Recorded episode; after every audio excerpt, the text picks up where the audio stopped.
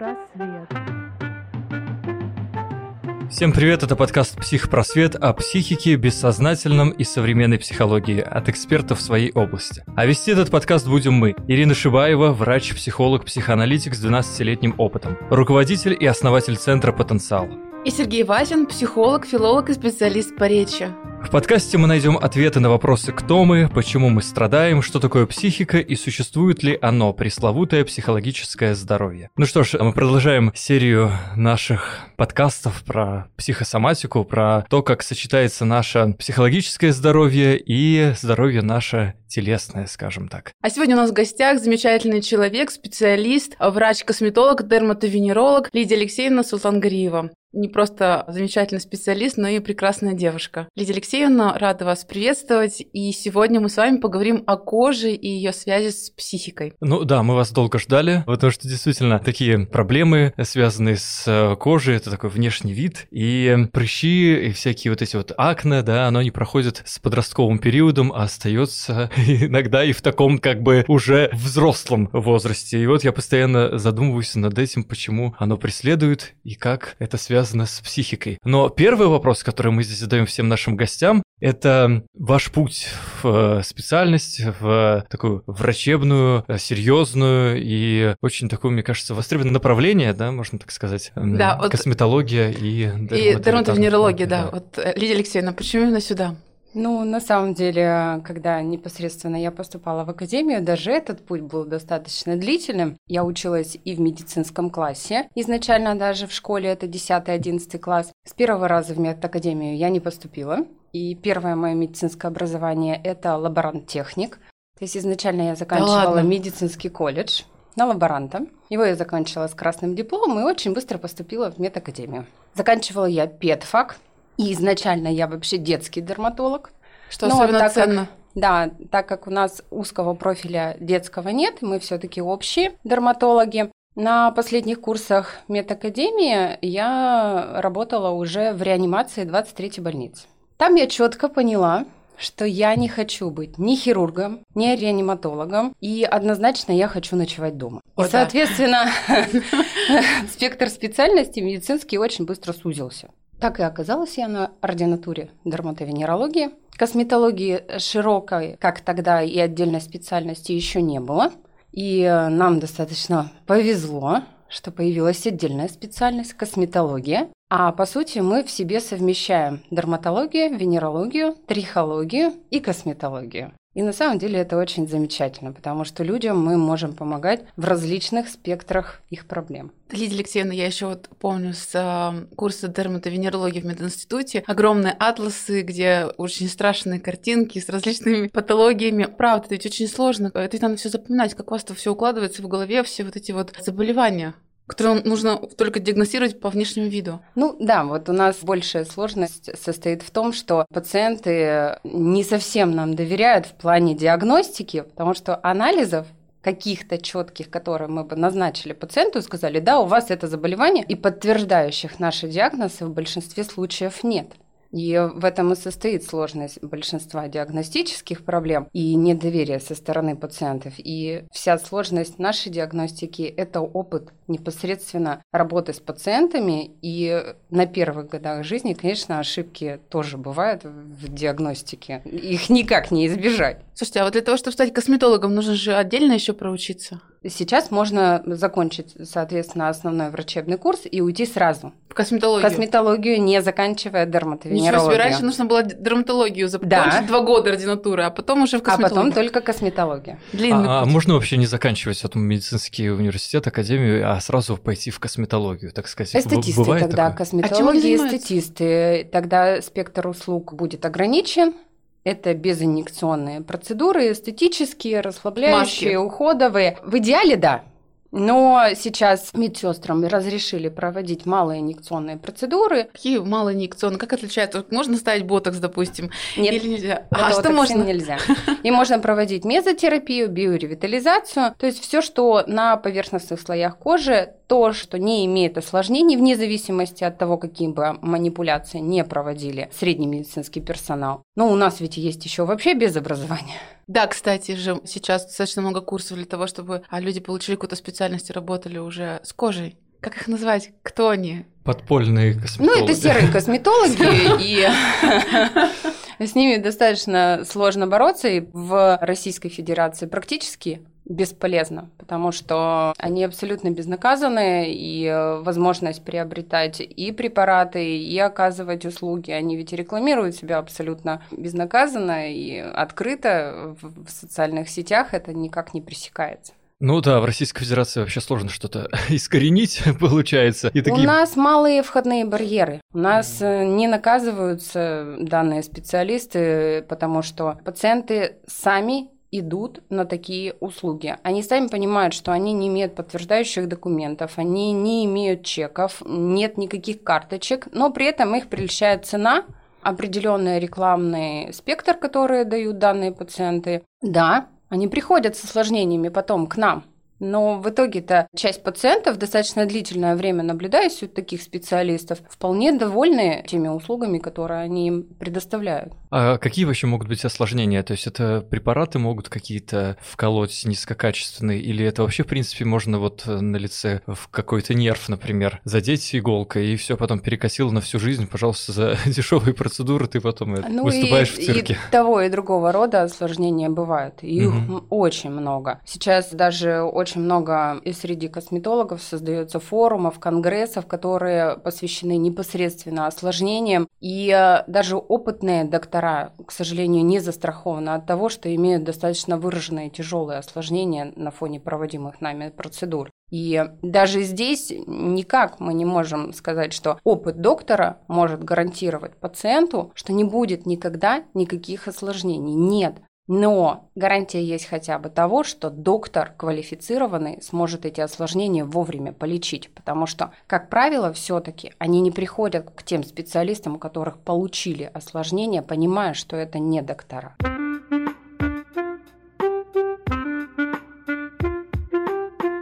Ну, у нас, знаете, вот такой вопрос, э, мне кажется, общий. Все-таки у нас подкаст немножко э, совмещен э, такое соматическое здоровье и психологическое. Вот бывают ли такие заболевания, которые соотносятся с расстройствами такого психического, психологического спектра, и когда человек действительно может какими-то там стрессовыми ситуациями или какими-то подсознательными, бессознательными фантазиями как-то вот соматизировать на коже? Я знаю, что вот витилиго на фоне стрессовых обострений распространяется, скажем так, да, если это был какой-то такой очаг такой локальный, то потом, если человек испытывает какие-то стрессовые, ну и как-то себя накручивает, какие-то ситуации бесконечно, то это переходит по всей коже, или это миф такой? Ну, с витилиго это миф а. все-таки. Хотя основная причина витилиго не установлена, но все-таки данное заболевание, оно генетически обусловлено и имеется расовая принадлежность у данного заболевания. Но есть ряд кожных заболеваний, для которых либо фактором возникновения является стресс, даже при условии, что они являются генетическими,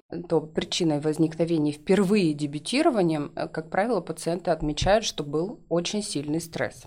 Mm. То есть, если даже никто не, не болел, к таким да? заболеваниям, то есть, как правило, причиной первичного появления все-таки выступают высокие стрессовые состояния. И в целом стресс очень отражается на состоянии нашей кожи, потому что это все-таки всегда сопровождается гормональными нарушениями, и множество гормонов влияют на состояние нашей кожи. И даже элементарно на работу сальной железы в фазу стресса сальная железа начинает наиболее активно работать. Кожного сала вырабатывается больше, и, соответственно, высыпаний на коже может быть больше. Иммунитет снижается, и, соответственно, присоединяется вторичная инфекция, и воспалительные процессы на коже могут возникать. И если вернуться обратно к косметологии, то большинство процедур направлено на то, чтобы выработать коллаген, эластин, и мы вводим гиалуроновую кислоту а при стрессе собственной гиалуронидазы вырабатывается больше. Соответственно, гиалуроновая кислота, что собственная, что введенная, разрушается, и вырабатываются ферменты, разрушающие коллаген и эластин. Соответственно, кожа в стрессовых состояниях она начинает стареть,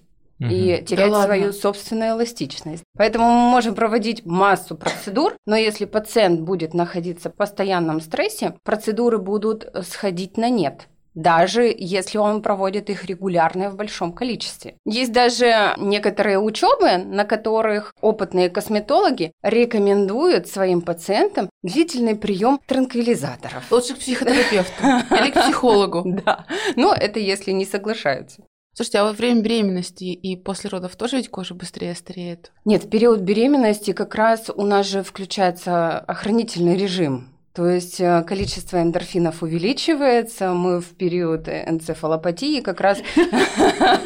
Нас ничего не беспокоит. Нас ничего не беспокоит. Энцефалопатия, да? Энцефалопатия – это снижение качества работы мозга. Но почему многие женщины приходят и говорят, знаете, вот после родов я вот очень А вот после родов как раз уровень гормонов снижается, и, а, соответственно, состояние кожи ухудшается. Как правило, пациенты приходят со сниженным тургором, эластичностью, дряблостью кожи, и а, большинство пациентов жалуются на выпадение волос. Это основная жалоба после периода беременности. Но у нас тут есть немножко такой генетический фактор в плане эволюционного, потому что у всех млекопитающих заложено, что после родов нужно утеплить жилье.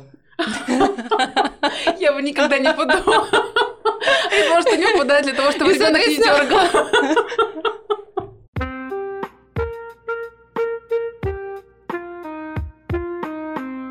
Лидия Алексеевна, такой вопрос. Вы, как клиницист, замечали ли вы особенности пациентов, которые страдают теми или иными кожными заболеваниями? Допустим, человек с экземой имеет тут определенный, допустим, внешний вид или какой-то определенный характер. Люди с псориазом какой-то вот другой. Вот вы замечали вот такую особенность? Конечно. Как правило, всем нашим пациентам, особенно когда мы работаем с детками, мы объясняем родителям, что будут определенные особенности характера. Да ладно.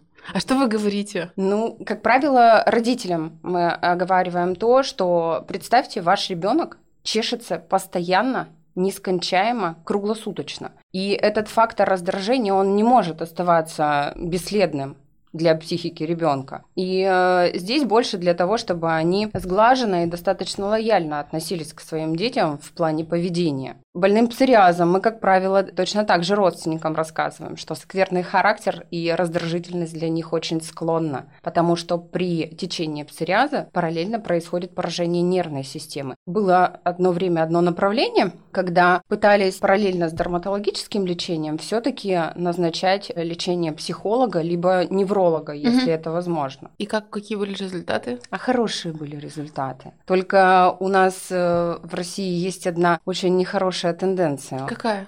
У нас очень часто происходит упразднение тех или иных структур. То, что можно убрать по максимуму и оставить по минимуму, не учитывая эффективность имеющихся схем лечения. Оптимизировали психологов.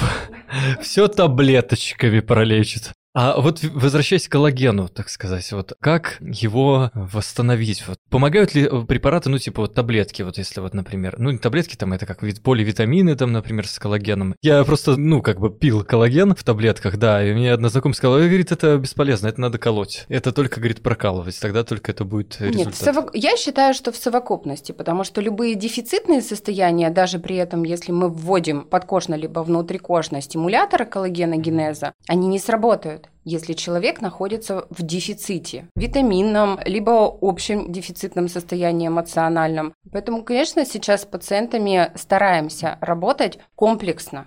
Человек должен быть в ресурсе, у него должны быть восполнены все витаминные комплексы, нормализованные гормональные обменные процессы, и при этом мы вводим какие-либо стимуляторы, вот тогда они сработают хорошо. И э, вот немножко сейчас стала отличаться косметология, потому что она перестала быть изолированной. Большинство специалистов все-таки стараются работать комплексно, назначать предварительно анализы, консультации специалистов для того, чтобы пациент велся большинством специалистов и получал комплексное, полноценное наблюдение, не изолировано только косметологом. Вот тогда мы получаем длительный хороший результат. То есть сначала сходить посмотреть, каких витаминов не хватает, какой дефицит, потом, да. значит, уже к косметологу идти. Но у нас эндемичный район по щитовидной железе, и ее нужно наблюдать обязательно То есть надо, в общем, Гормоны щитовидной железы йода, да, вот и это вот. УЗИ щитовидной УЗИ железы. щитовидной железы обязательно раз в год. А смотрите, вот если начинать, так сказать, колоть коллаген, это потом затягивает? Вот я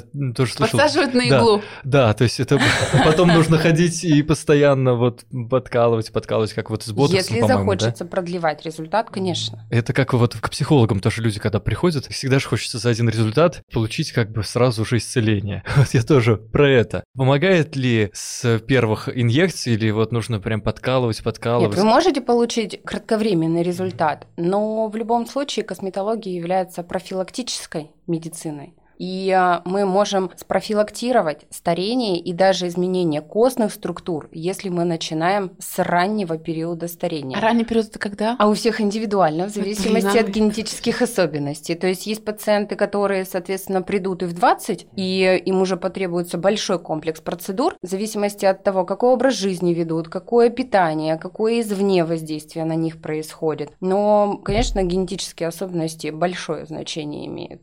Поэтому... Ну и, наверное, окружающая среда, вот это вот все, да? Да. Если люди живут где-нибудь там на югах, скажем так, да, наверное, у них... Или наоборот, вот, кстати, вот влияние солнца и активности солнечной. Вот как это- раз кожа у них будет стареть быстрее и более выраженно, потому что ультрафиолет служит достаточно сильным фактором старения и изменения кожи. А вот эти вот крема, которые защищают от воздействия солнечных с SPF фильтрами, они имеют значение? То есть их можно применять для того, чтобы затормозить старение? Профилактировать изменения именно на фоне фотовоздействия, да. То есть их нужно А использовать. вот есть такая байка, которую достаточно часто а, я могу услышать среди девушек, что у нас есть такой называемый славянский тип старения, и он самый мерзкий. Это серьезно Да. так? Боже, и тут нам не повезло. Это тот тип старения. На самом деле, это отечно-деформационный тип старения. Для нас, косметологов, он не самый благоприятный, потому что этим пациентам мы чаще всего помогаем только на ранних этапах старения. И это те пациенты, которым помогают больше хирурги. Отечное это когда вот появляются всякие такие, так сказать, как у мопсов или как Да, эти собаки то есть называются. о, старение идет за счет изменения овала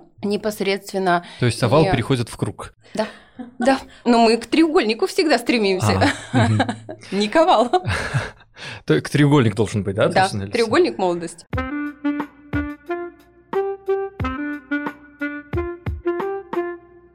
В последнее время мы отмечаем, что старость как таковая у нас отодвигается, отодвигается, и женщины могут себе позволить выглядеть хорошо уже в более позднем возрасте. А косметология действительно играет здесь большое значение и развитие косметологии. Конечно. У нас помимо инъекционных методов появилось большое количество аппаратных Мгм. методов лечения. Они эффективны? Они эффективны очень. И в сочетании аппаратных инъекционных методов и совместно с терапевтическим наблюдением пациентов мы получаем очень выраженный и хороший результат. То есть можно сказать, что вообще посещение косметолога это же не роскошь, а вообще необходимая такая вещь для, Для каждого человека. большинства сейчас да. Мне кажется, вы знаете, так, когда пациент приходит, вы, наверное, сразу можете определить уже, какие эмоции он чаще всего испытывает. Пришел какой-нибудь человек, вот у него это брови, например, постоянно поднимает, вот у него лоб морщинистый, да, или вот гусиные лапки вот эти, да, когда человек там улыбается часто, да. Мне кажется, вот вы сразу можете уже опознать, скажем так, человека по его вот эмоциональной жизни. По его морщинкам. Да, по его морщинкам Да, но иногда даже по состоянию кожи можно это сделать. О, а что потому можно что сказать по состоянию Для кожи? уральского региона у нас очень характерно такое заболевание кожи, как розация,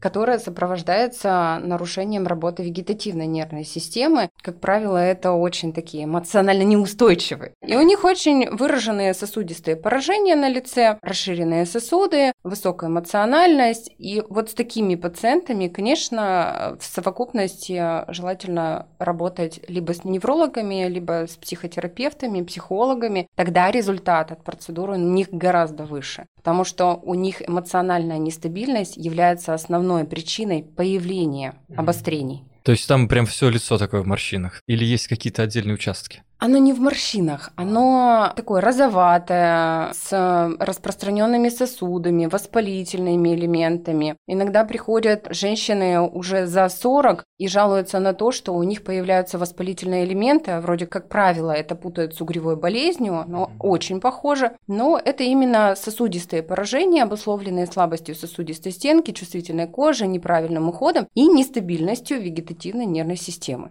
Поэтому вот здесь комплексное лечение всегда дает хороший результат. Лидия Алексеевна, скажите, вот бывает и так, что вы вот э, наблюдаете пациента, и вы его отправляете к психологу или к психотерапевту. Вот какие для вас лично показания, когда вы задумываетесь о том, чтобы направить на консультацию? Ну, это всегда достаточно сложно. Потому что иногда приходят пациенты, и мы понимаем, что как основной дерматологической проблемы изначально нет совсем. А, например? А, бывают расчесы, то есть первичных элементов Психогенный, на коже. Психогенный такой азут. Да. Ну, им, как правило, очень сложно а, смириться с тем, что вообще какого-то заболевания у них нет.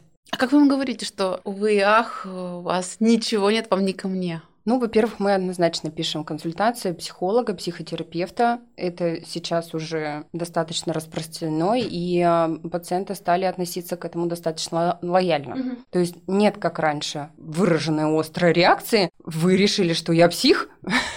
Слушайте, еще лет пять назад на самом деле именно такая реакция да. случалась. А сейчас мне приходят клиенты и говорят, слушайте, а сейчас модная такая э, штука, я думала, что это будет, а знаете, как анекдот был у нас лет 10 назад, типа, ой, подождите, сейчас я с своим психотерапевтом поговорю, с психоаналитиком. А мне сейчас клиенты говорят, слушайте, сейчас разговоры в тусовке такие, а у тебя какой психоаналитик? Мне прям даже погрело это душу, что действительно отношения в обществе сейчас меняются, ну, по крайней мере, раз вот в городе Екатеринбурге. Ну, для нас это достаточно положительная тенденция и очень хорошая, и мода это на психотерапевтов и психотерапию в принципе нам достаточно очень хорошо облегчает жизнь, потому что пациенту можно намекнуть, что проблема далеко не в коже. Сложнее с родителями в вот. этом плане. Да, да, да. Знаете, бывает же так, что родитель достаточно токсичен в психологическом плане для своего ребенка, а ребенок существо психосоматическое и реагирует в первую очередь какими-то кожными проблемами, там, допустим, действительно заболеванием. А как вы выстраиваете коммуникацию, как вообще разговаривать с родителями? Как правило, все-таки изначально мы начинаем говорить о том, что в первую очередь нужно позаботиться о ребенке, что ему сложно, а родитель несет ответственность за своего ребенка. И очень часто бывает, что когда приходят с а, угревой болезнью, и ребенок болеет достаточно долго, мы спрашиваем у родителя, почему вы так поздно пришли. И большинство родителей просто ждут, что это должно закончиться, это подростковый период, не зная о том, что это генетическое поражение, нарушение работы сальной железы. То есть я правильно вас понимаю, в подростковом возрасте то, что еще считалось даже вот а, в моем поколении нормально, что у подростка угревая сыпь, то сейчас рекомендация такова, что нужно обязательно вести к врачу-дерматологу. Не то чтобы обязательно, мы можем облегчить и улучшить качество жизни подростка улучшить его, помимо соматического улучшения состояния кожи, его психоэмоциональное состояние, потому что мы всегда родителям говорим о том, что ребенку сложно адаптироваться в окружающей среде. И быть красивым и ухоженным хорошо не только взрослым, но и подросткам тоже гораздо проще общаться со своими сверстниками и а, налаживать социальные контакты, если при этом он выглядит хорошо. Основная фраза всегда для родителей – полюбите своего ребенка. Родители при этом, к счастью, начинают чувствовать чувство вины, что они пришли поздно, что они что-то упустили, и быстро начинают входить в процесс лечения. Но это же еще формирует у ребенка и культуру обращения с собой, и со своим телом, и ухода за собой. Если ребенка вовремя отвести к врачу и объяснить, что вообще за собой нужно ухаживать и следить за собой. Да, сейчас, к счастью, все-таки тенденция это начала меняться. Угревая болезнь, к сожалению, у нас очень помолодела. Если раньше это были подростки 13-14 лет, то сейчас это дети 8-9 да лет. И, конечно, для родителей это является шоком. Они приходят, говорят о, том, что у нас появились какие-то высыпания, это уже угревая болезнь. Так это что, ранний подростковый возраст? Да. 8 лет? 8. Ну, сейчас уже, знаешь, такие как бы дети, что в 8 лет уже взросление начинается. Так иногда смотришь, начальная школа, они уже там выглядят как на старшую школу, так Слушайте, сказать. Ну в этом есть некоторый парадокс, потому что сейчас мы говорим, что психологический возраст подростковый вообще продлевается до 30 лет, а когда мы смотрим на людей 40 лет, многие только к 40 годам задумываются о создании отношений. И мы сейчас приходим постепенно к тому, что в чем уже давно живет Европа. Как это вообще парадокс? То есть физически мы взрослеем раньше, да. а психологически значительно позже. А мне кажется, еще вот э, популярная такая вот психологическая проблема, в том числе мы тут с клиническим психологом как-то общались вот, по поводу расстройств там, пищевого поведения и, ну, таких телесных, нападения на тело, так сказать. Популярная сейчас такая в Инстаграме, в том числе вот эти вот накачанные губы, больше, больше, когда вот постоянно недовольство своим телом, и когда вот один раз подсадить на иглу, как вот верно заметила Ирина, и действительно же люди подсаживаются, да, наверное, когда вот девушки уже, ну, некуда, уже прошлый бот ботокс еще не вышел, да, кстати, а а еще накачивают. губы делают вообще? Как вот приходят девушки, понятно, что мы можем назвать это есть э, психиатрическое заболевание, когда люди стремятся к э, диспропорциям э, своего тела, но тем не менее... Вы отговариваете вот таких людей, когда, ну, видно, что это уже не эстетично, а она еще хочет больше, губы уже прям настолько, чтобы как пчелы как будто покусали, да, вот иногда смотришь там в каких-нибудь Чтобы заметно было. Да, что это вот даже уже, есть. уже фриковатость какая-то появляется. Я не провожу таким пациентам. А что вы процедуру. говорите? Отказываю. Если у меня есть постоянные пациенты, которые приходят и говорят, что вот уже пора,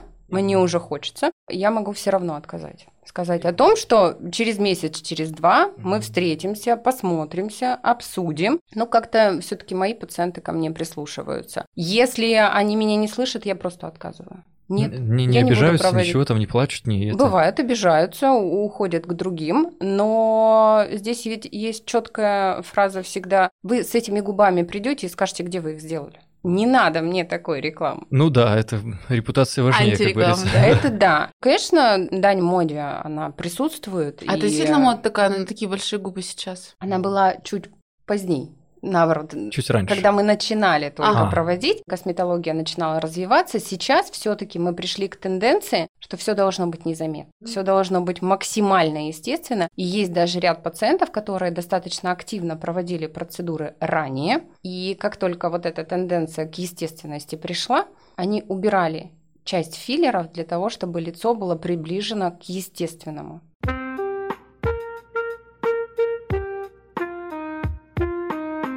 И вот еще такой момент. Скажите, пожалуйста, а как вот вы относитесь к пластической медицине? К тому, что люди могут пойти и сделать себе операции. Я положительно отношусь, но все должно быть умеренно, потому Тоже что естественно.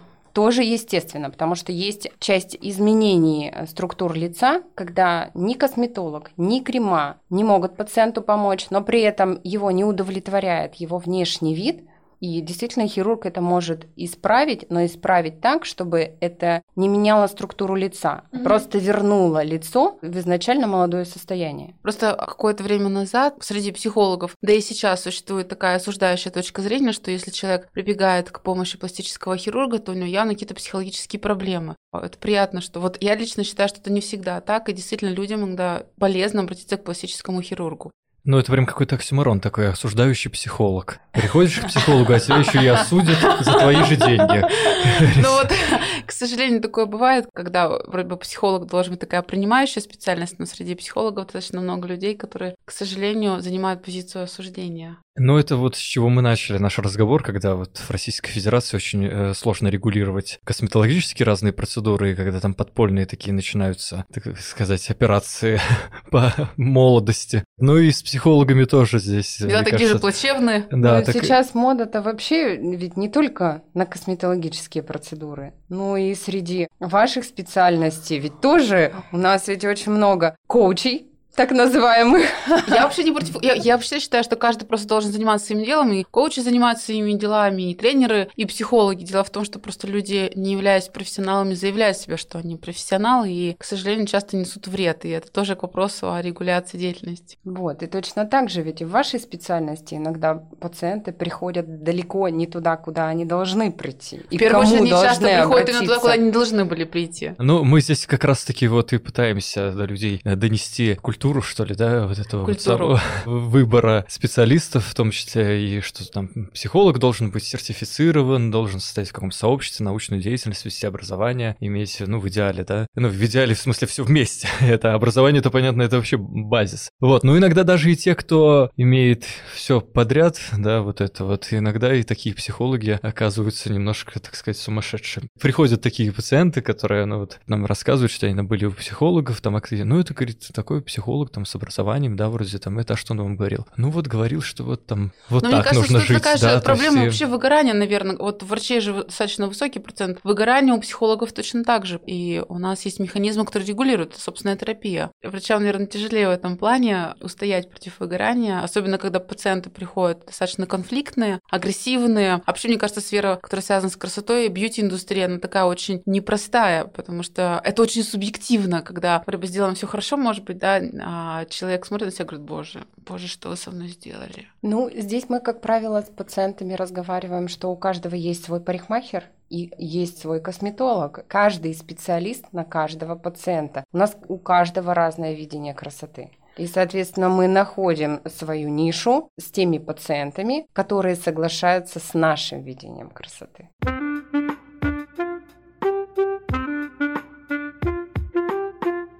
Ну что, мы уже, к сожалению, должны заканчивать. Лидия Алексеевна, спасибо вам огромное, что вы пришли к нам. Я надеюсь, вы еще найдете время еще к нам придете в гости. Ну, а мы на сегодня заканчиваем. Поздравляем всех с наступившим Новым годом и желаем здоровья психологического, физического, прекрасной кожи и красоты. Ну да, пусть ваши действительно образы, которые есть в голове, бессознательном, понимание о красоте сходятся с вашим внешним видом, и не стоит, так сказать, преувеличивать. Лучше не до, чем пере. Да, лучше не доделать. Подписывайтесь на наш подкаст в Яндекс Музыке, Castbox, Apple Podcast и везде, где вы слушаете. Пишите комментарии и ставьте оценки. Нам это очень важно. И помните, психпросвет – все, что должен знать о психике зрелый человек. Пока-пока. Пока-пока.